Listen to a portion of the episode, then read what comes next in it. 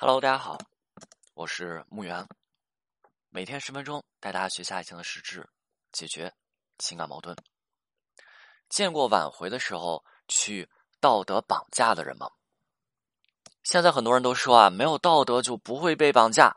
那如果你是被挽回的一方，现在有人他想要去挽回你，并且正在对你进行道德绑架，对吗？他为了挽回你。而对你进行道德绑架的话，你会怎么办？这就是今天我们要聊的这个话题哈。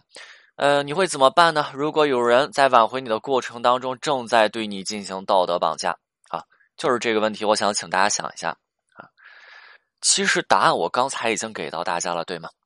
没有道德就不会被道德绑架。挽回的过程当中呢，我们为了不被对方去绑架，那自然我们要做的叫做跟对方彻底划清界限。我们来看一个案例哈，有一位男生非常急切的来找到我，他给我发了一连串的信息。男生要挽回自己的女朋友，呃，这段时间男生通过我教他的方式，调整了和自己女朋友相应的沟通状态啊。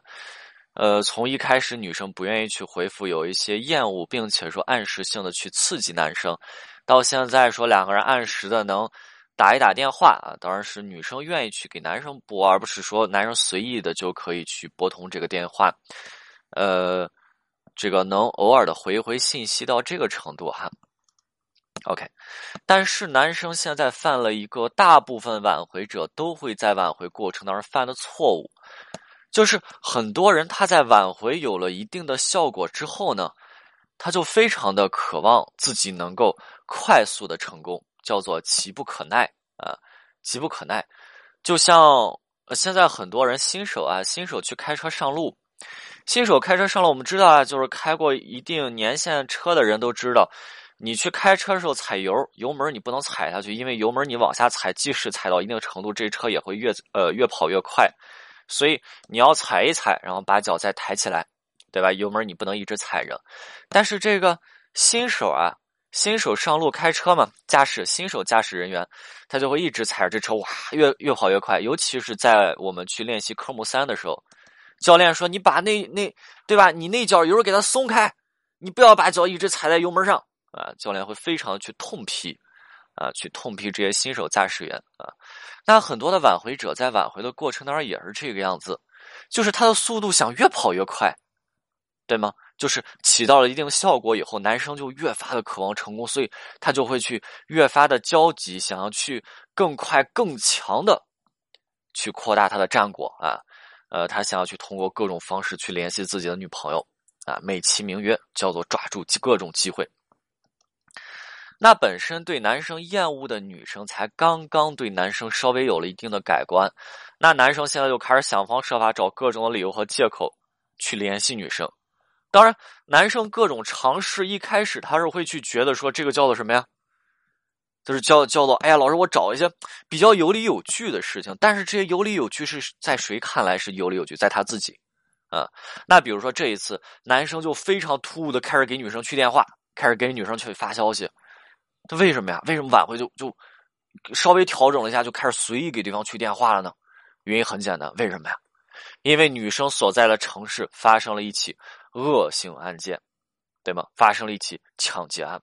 男生一看，哇，好好家伙，怎么样？来了沟通的机会了呀！当然，男生是担心女生吗？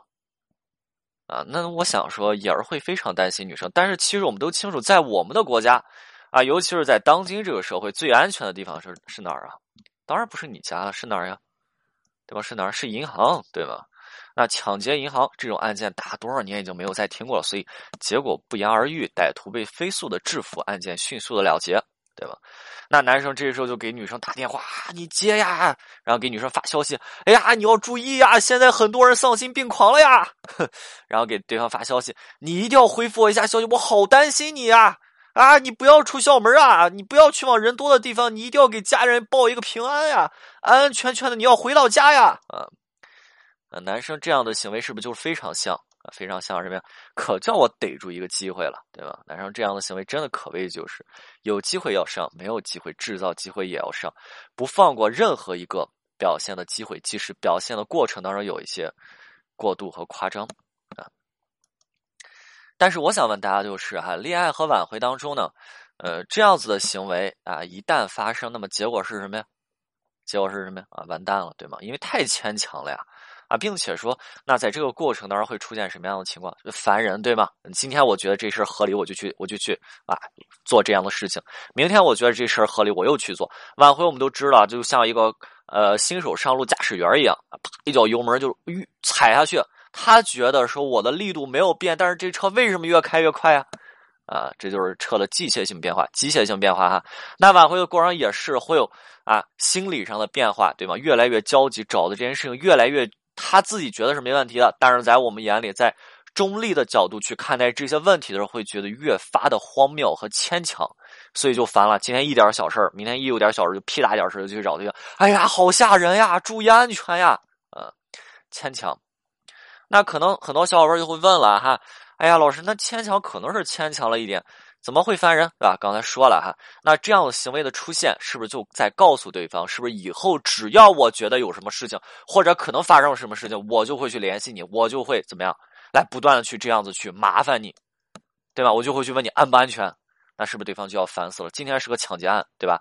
那你所在的城市，你在南部，案子发生在北部，中间距离了二百公里的距离。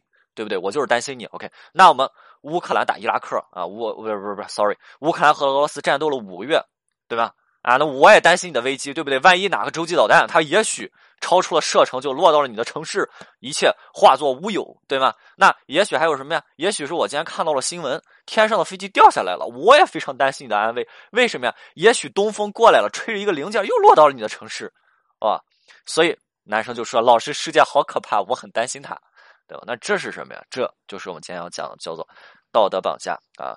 那我担心你，所以我要给你打电话。那如果这样子的行为的堆积，最后的结果是什么？最后的结果自然是对方的抗拒嘛，自然是对方的逃避。今天我觉得这件事情非常合理，所以我很担心你。好，那啊，OK，明天我又找了一件事情，我很担心你，对吧？嗯，三天两头的，越来越不合理，在对方眼里是非常的荒谬。嗯，对方自然开始抗拒，甚至说慢慢逃避哈。当然，中间发展呢也会有不同的过程嘛。那比如说最开始啊，啊，对方会有礼貌的回应，啊，礼貌的回应，哎，你不用担心我，我很好。比如说你给对方发消息啦，对方一直没回，你给对方打了好几个电话，对方礼貌性的回应，哈，啊，我很好，你不用担心我。啊，不少挽回者在这儿还自得的以为自己是表现良好，真的正的关心到了对方。那其实这样的情况，我们可以做一个横向对比，叫做很多男生去追女孩子的时候啊，是不是也出现这样的情况呀？对吧？哎呀，今天天冷，你晚上一定会多喝点热水，对不对？你这女孩子都没啥表示，结果最后就形成了一种另类的道德绑架。你看，这样男生他很难追上追上心仪的姑娘，那挽回的过程当中，你就能够挽回自己的挽回得了自己的女朋友吗？当然不能了。OK，今天内容就到这里，我们下次再见。